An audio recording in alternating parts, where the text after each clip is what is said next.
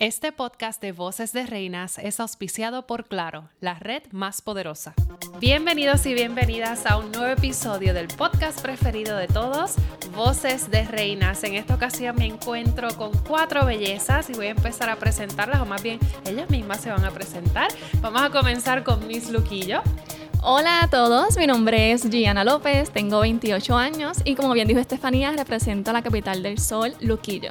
Miss Añasco.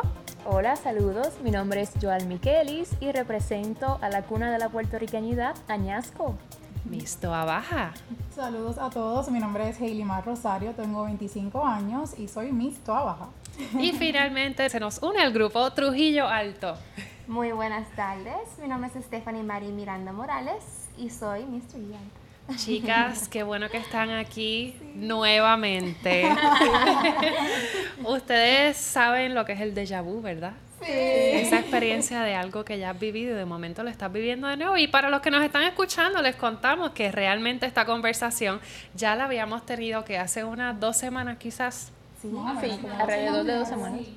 Pero lamentablemente por unos problemas técnicos se nos dañó el podcast, así que ahora estamos aquí nuevamente reunidas y vamos a decir todo lo que dijimos exactamente, palabra por palabra, como si fuera un libreto, ¿ok? Igualito.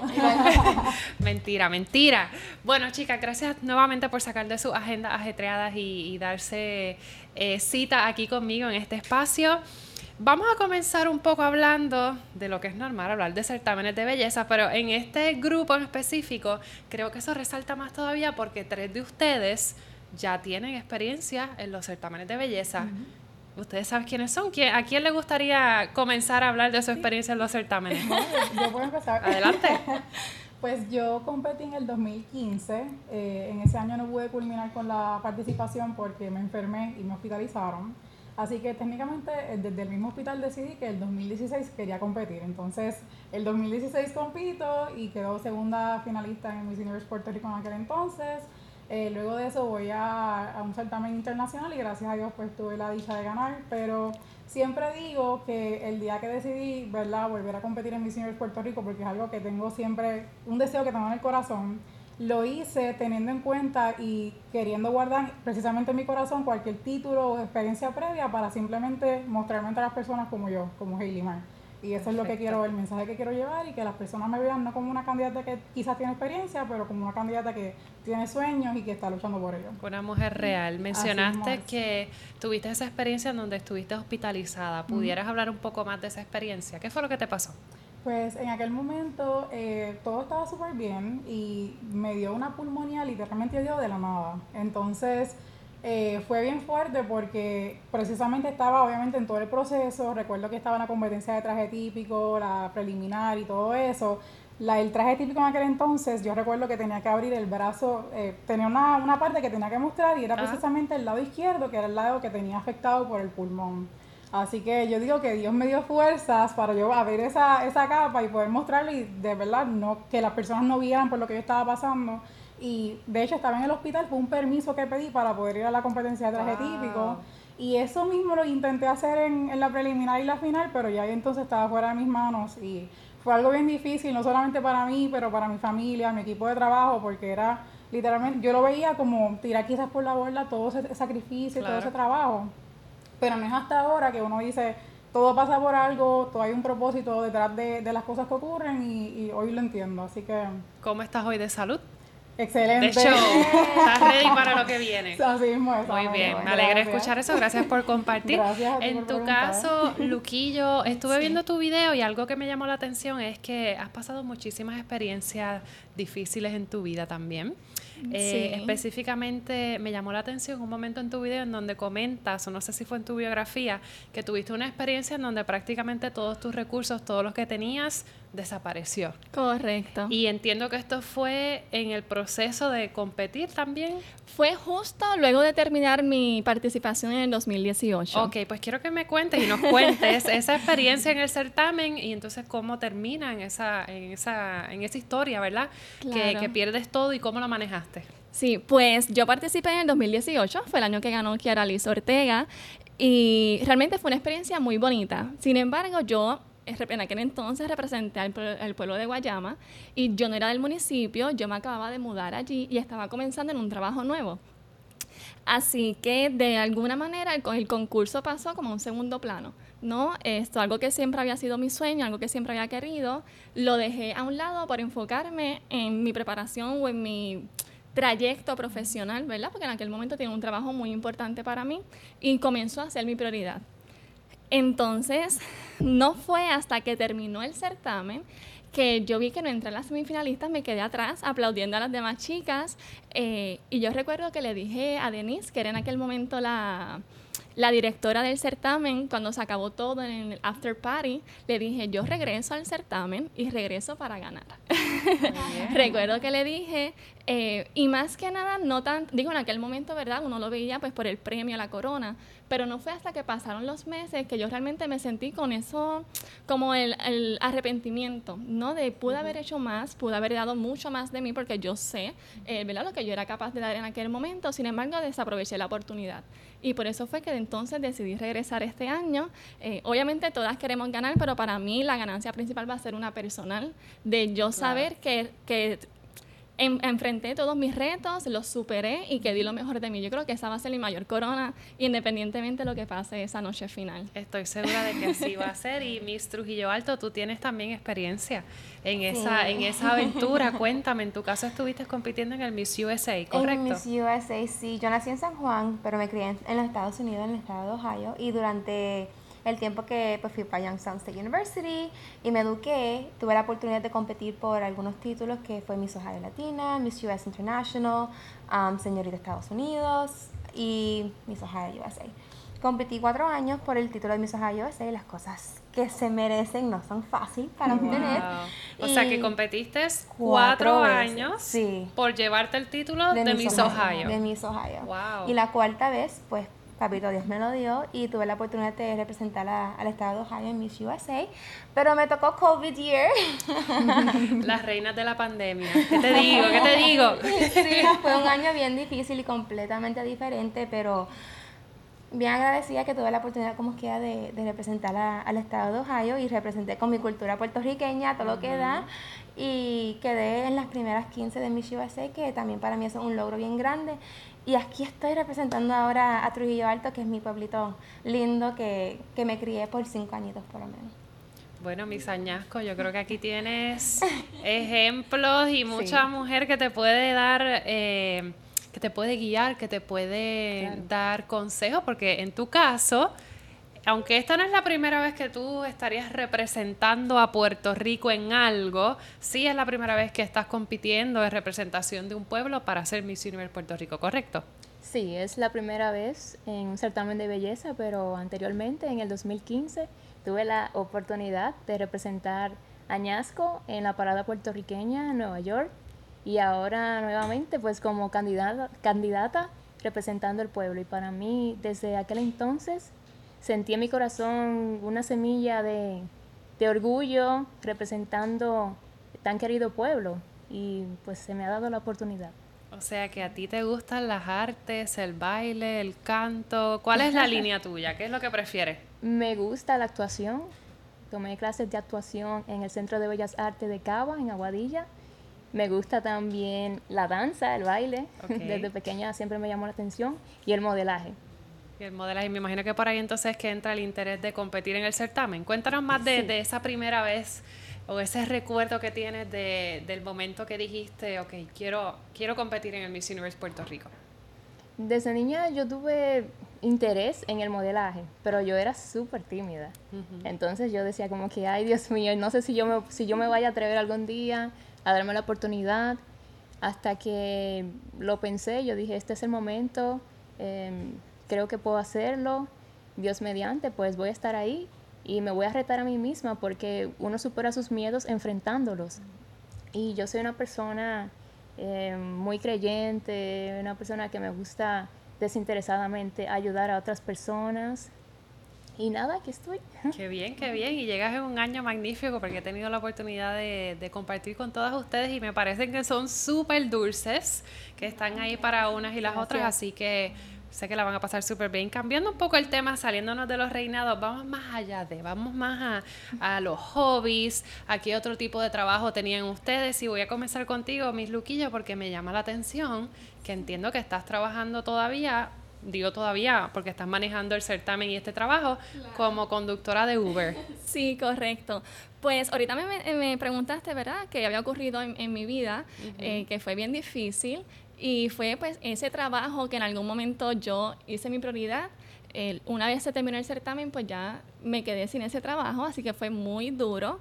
Eh, y en ese momento que me quedé sin trabajo, me quedé sin casa, y, y realmente llegó un momento que me vi con todas mis cosas en el carro. Wow. Y recuerdo que una señora me alquiló un apartamento de palabra, porque yo no tenía trabajo, yo no tenía nada, y yo le dije a ella, pues, yo andaba con mis perros, y le dije, por favor, necesito un lugar, y ella me salvó, siempre lo digo así, porque ella confió en mí, y me abrió las puertas de, de su casa, tiene un estudio allí pequeñito, y allí estuve por un año. Wow. Así que, sí. Saludos a la persona, ¿verdad?, si nos está escuchando. Amén, ella es muy buena.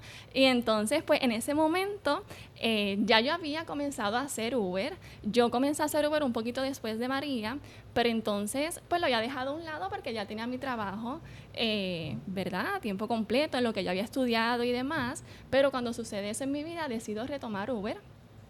Y entonces lo retomo como un side job, ¿ves? Porque también comencé a trabajar en una tienda, comencé a dar clases y tenía como muchas, muchos pequeños part-times eh, para poder nuevamente como, ¿cómo te lo diría? Como encajar nuevamente, ¿no? Ah. Volver a, a, a flotar de alguna manera después de todo lo que me había pasado. Y no es entonces hasta que comienza la pandemia que cierran la tienda y ahí me vuelvo a quedar nuevamente sin trabajo. La tienda donde yo trabajaba cerró definitivamente por la pandemia y yo dije, bueno, ya es la segunda vez que me ocurre en dos años que me quedo sin trabajo, la oportunidad es Uber. Así que decidí quedarme con Uber a tiempo completo y hasta el momento no me arrepiento. Ha sido una experiencia bien bonita, porque es algo retante para uno, es un trabajo que no hay muchas mujeres a eso haciéndolo. Iba. Y, y usualmente ese es un comentario que, que recibo mucho, como que, ay, no hay muchas mujeres, qué chévere que estás tú. Y a mí me gusta mucho porque muchas veces vivimos como en esta pequeña burbuja, uh-huh, eh, vivimos como que nuestra realidad es la única realidad y es lo único que ocurre en el país. Y en mi carro diariamente se montan muchísimas personas, uh-huh, de todos los bagajes sociales, políticos, económicos, de estudios, y uno aprende muchísimo. Uh-huh. Claro. O sea, cada persona se monta con una historia, hay quien en cinco minutos te dice la vida completa. Uh-huh.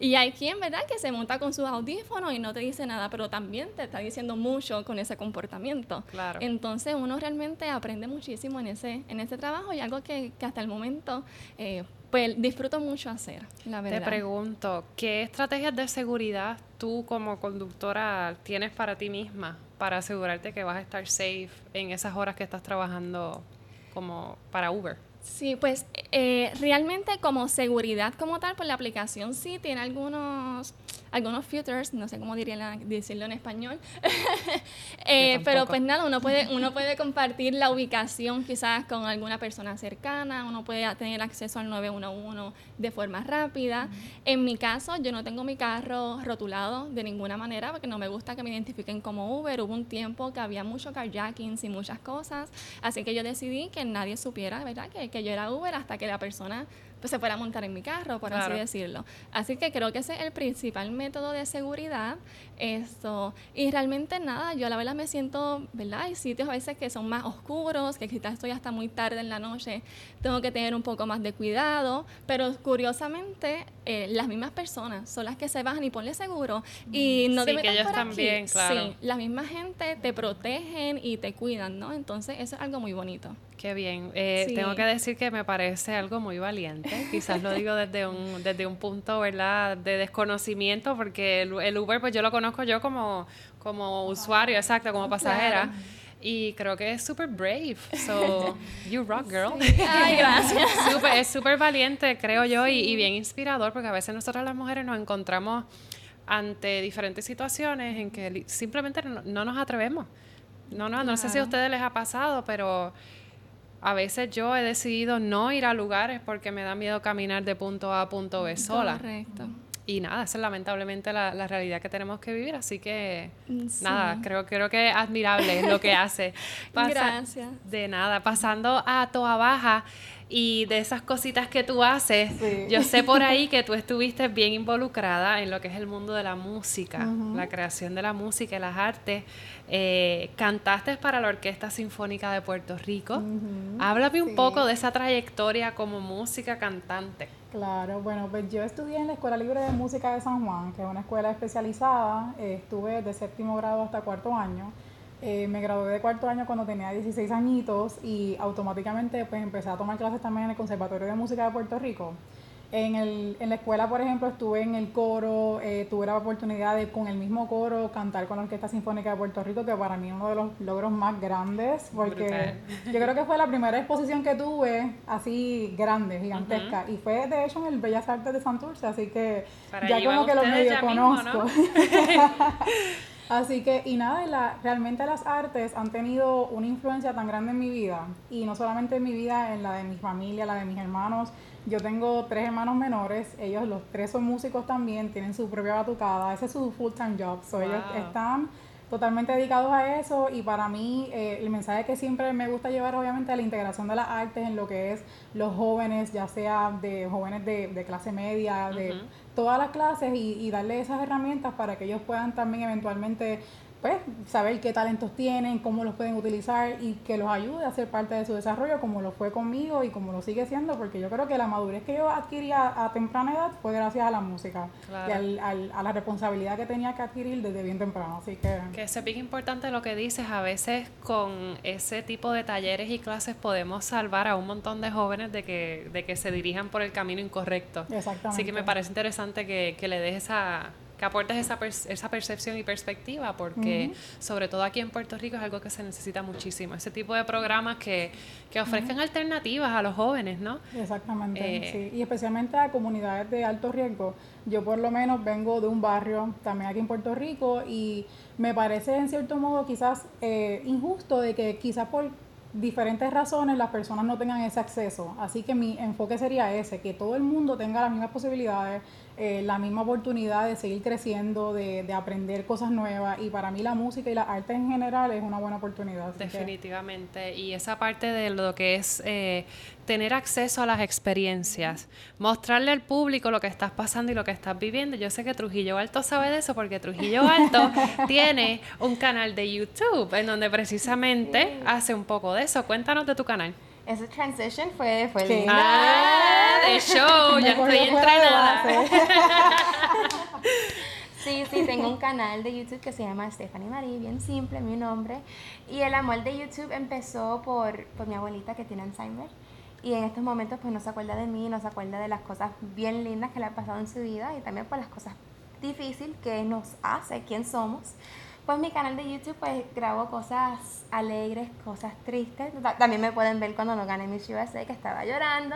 Y fue fuerte, pero creo que eso es ser real. Uh-huh. Hay cosas que, que, que en la vida pues pasan, y, y es lindo que, que el mundo te vea con, con esa personalidad, que eres real y no eres solamente una chica que hace el tambre y si le encanta la belleza, esto y lo otro. Y también pues grabo algunas cosas que... que me gustan, como hago challenges con mis padres y mis hermanos, y nos reímos un montón, y algo que pues que vive ahí para siempre. Yo puedo ir para atrás y ver todos esos momentos de mi vida y, y compartirlo con el mundo. Mira, yo estoy bien curiosa. Cuéntanos un challenge de eso que hiciste con tus con tu familiares. Eh, hice mucho. Yo hice uno con un plato y le, y le puse flour, eh, harina. harina, y cuando mis padres no sabían una respuesta de su hija, se lo tenían que echar a la cara. Y era gracioso porque mami como que miraba a papi como que, ¿eso era? No, y eso no era. La pregunta es, ¿en qué fallaron tus padres? ¿Qué preguntas no sabían tus padres? Bueno, mis padres se confundieron un poquito en lo que los trajes que yo me puse para certámenes. Yo hice muchos certámenes, okay, pues se confundieron un poquito, fair. Pero es fair, es fair. Y entonces pues papi pues se lo echa a mami, mami se lo echa a papi, y ahí nos estamos riendo todos. Pero estaba, es chévere, a mí me encanta. Y en estos momentos no estoy grabando mucho porque estamos para arriba y para abajo, mm. pero espero poder empezar. Por favor, retoma eso de sí. los challenges. Se escucha genial. Hacer un challenge con nosotros. Deberían, deberían. Genial, me parece súper divertido. Nunca lo había escuchado. Como que había visto ese tipo de challenges, pero no como que una reina de belleza que tenga un canal de YouTube y que haga eso. Sí, me parece exacto. bien, bien nice. Y bueno, hablando pues a través de las redes sociales, compartimos nuestras experiencias y también tenemos contacto con el mundo, con diferentes culturas, y eso es algo que a mí Sañasco le encanta, la idea de poder viajar el mundo, ¿verdad? Sí, sí. ¿Por qué? ¿Qué te llama la atención de, de conocer otras culturas? Particularmente las culturas de diferentes países, uno siempre tiene algo grandioso que aprender, ya sea en su comida, en su música, en el estilo de, de cada persona, sus pensamientos. Es súper importante uno visitar cada país y llevarse un recuerdo que tú puedas compartir con otras personas, que te sientas ameno donde estás.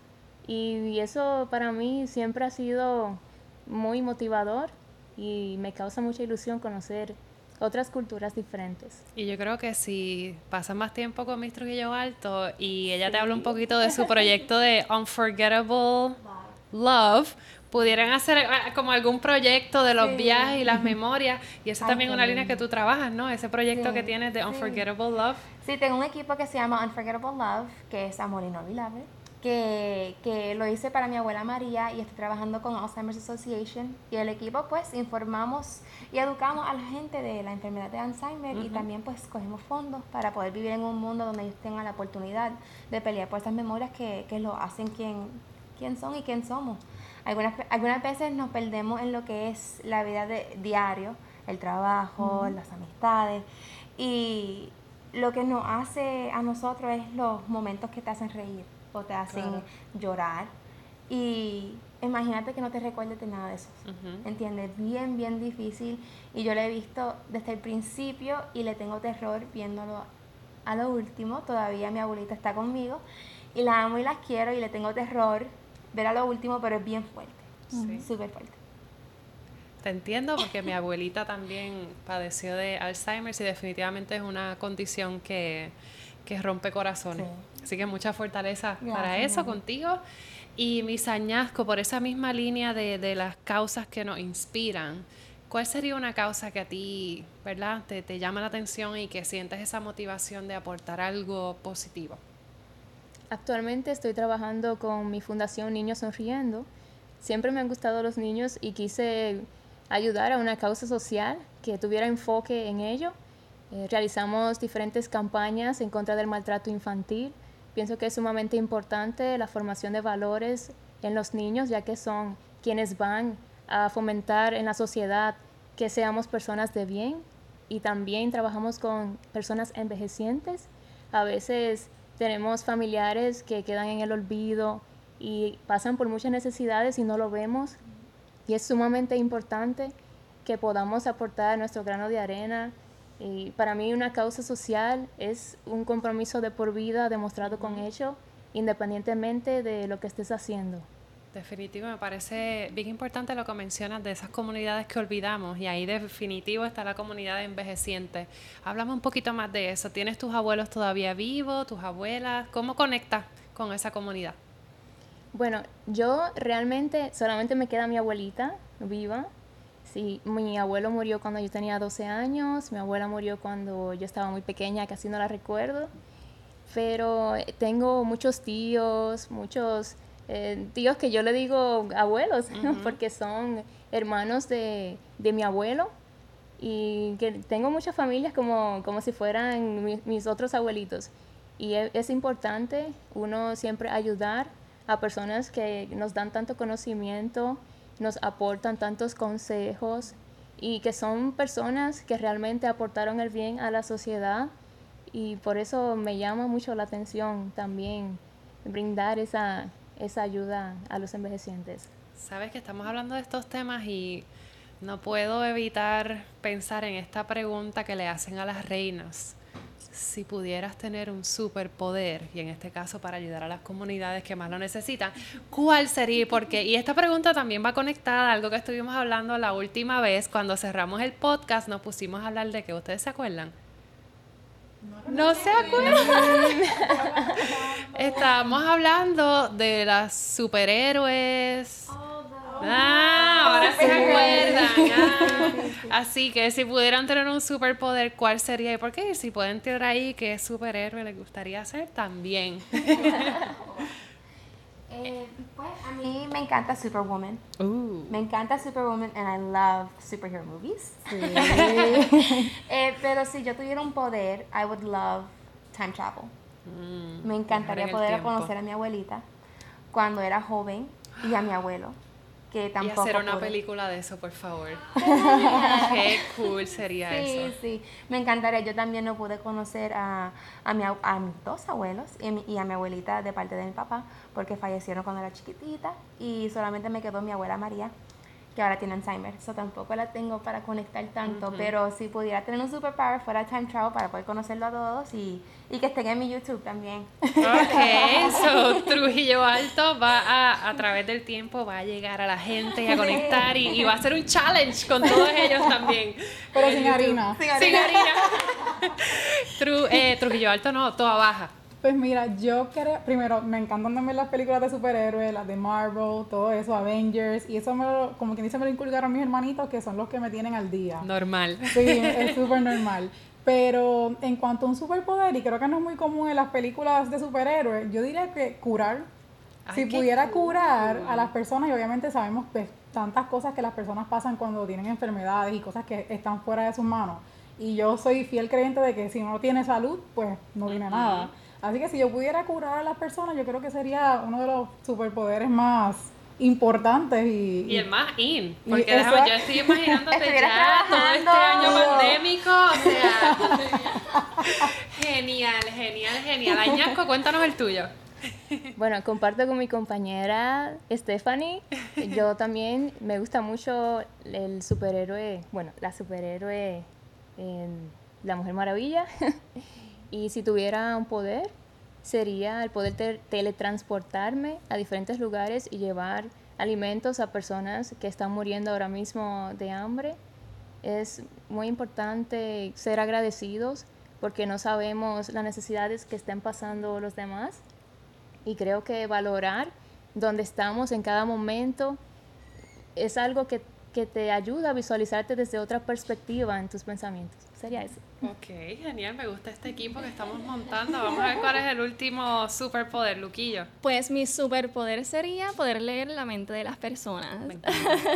Qué Yo sí, pienso que, que muchas veces las personas se cohíben, ¿no? De, de expresar lo que sienten, lo que piensan, y con ese pequeño poder podemos hacer grandes cosas en el mundo. Si yo supiera, ¿verdad? Eh, por las cosas que están pasando, las personas que me rodean, que quizás no se atreven a decir o a compartir, esa sería mi manera, ¿no? De poder ayudarlos eh, a ellos y a, y a todo el mundo. Así que ese sería un, un gran superpoder que me encantaría tener. Pero eso da miedo, porque imagínate todo el acceso que uno tiene de todo tipo de pensamiento. ¿Qué vas a escuchar? Sí, ¿verdad? Un poquito peligroso, pero, pero podría hacer mucho bien también. No sé, no sé, no estoy convencida. Mentira, me parecen todos geniales y más con las bellezas que ustedes son y con los propósitos que tienen, más todavía. Uh-huh. Antes de irnos, chicas, un último recuerdo, una, una última memoria que ustedes tengan hasta hoy día, desde el primer día que, que se oficializaron como candidatas en el Miss Universe Puerto Rico. ¿Cuál sería? Añasco.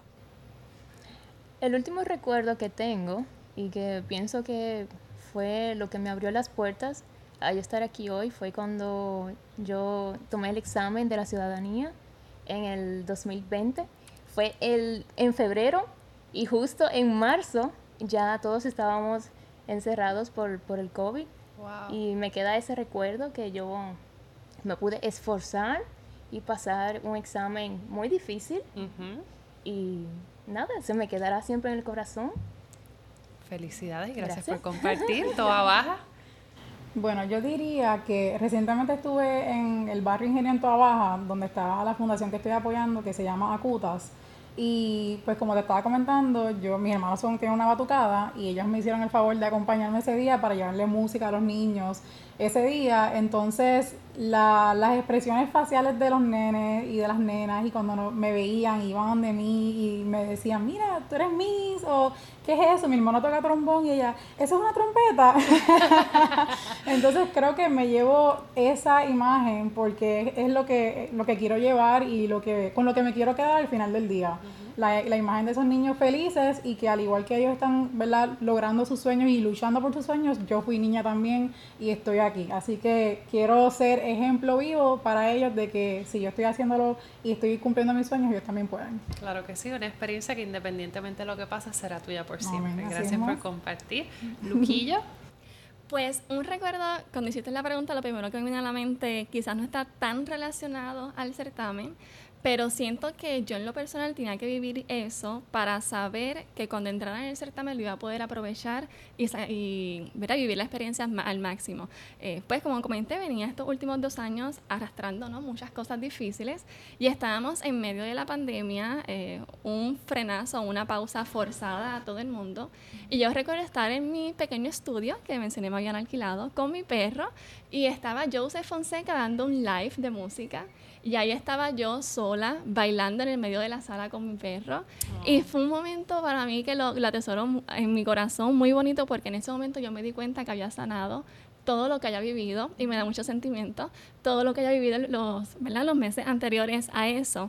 Y para mí es muy significativo porque siento que el yo haber sanado me da la oportunidad a mí de poder hablar de lo que viví, eh, de poder compartirlo y de poder ser un ejemplo realmente a las demás personas, porque hay muchas personas que están pasando por cosas incluso peores que las que yo pasé, eh, y ese es el primer paso, ¿no?, sanar. Y para mí, ¿quién diría que yo estar bailando en el medio de la sala, ajá, música de Joseph Fonseca, iba a ser ese momento clave En, en mi proceso? Y así lo fue.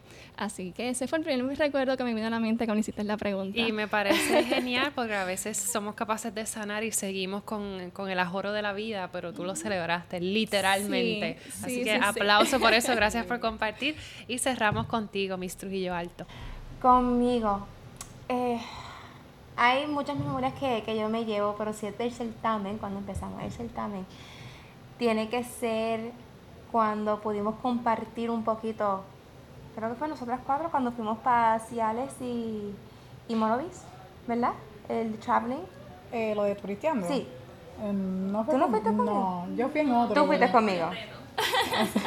Pues el reto, el reto, yo creo que ese fue uno de los momentos más lindos, porque pudimos compartir, bailar, reírnos, y no era solamente enfoque en los talleres y lo que teníamos que hacer, pero estábamos viviendo como que en el momento, y estábamos compartiendo con las cintas, con los pueblos, y era algo muy, muy lindo que, que yo dije, aquí, estoy en casa, y estamos todas como que celebrando lo que, lo que somos y lo que es ser puertorriqueña. Uh-huh. Yo creo que eso fue lo más lindo que, que me pude llevar en estos momentos, y también cuando conecté por primera vez con De Frente al Alzheimer's, que me conocieron y estamos pues listos para trabajar el veinticuatro y el veintiséis, eh, pues, trabajar del Alzheimer y, y a ver qué podemos informar y, y educar personas del Alzheimer. Yo creo que esos, esos dos son los momentos más importantes que en estos momentos eh, ha vivido. Gracias por compartirlo con nosotros. Gracias, chicas, por estar aquí nuevamente conmigo.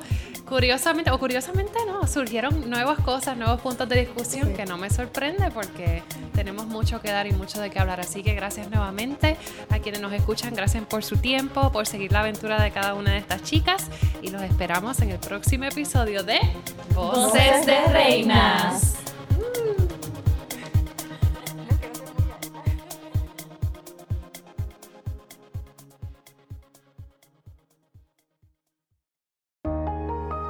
Guapa Podcast.